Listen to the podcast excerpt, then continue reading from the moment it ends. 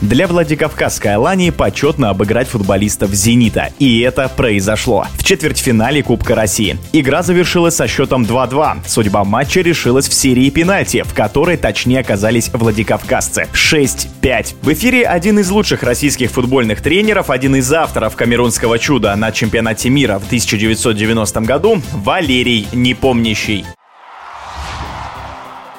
Мне матч, в общем, понравился. С одной стороны, сверхнастрой Алании, которая почти весь матч на одном дыхании провела. А «Зенит», мне кажется, был слишком академичен. Вот этого огня, азарта я не видел. У нас сегодня нет команд на голову выше. Если нет настроя, если нет самоотдачи, то шансы выравниваются. И, конечно, и Балтика Калининградская, и Енисей, и сейчас Алания продемонстрировали, что с ними нужно играть изо всех сил.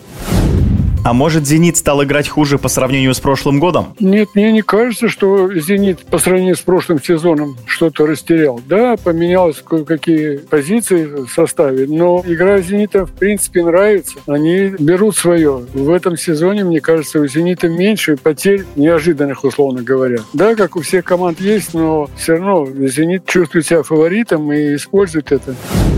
В эфире спортивного радиодвижения был один из лучших российских футбольных тренеров Валерий Непомнящий. Решающий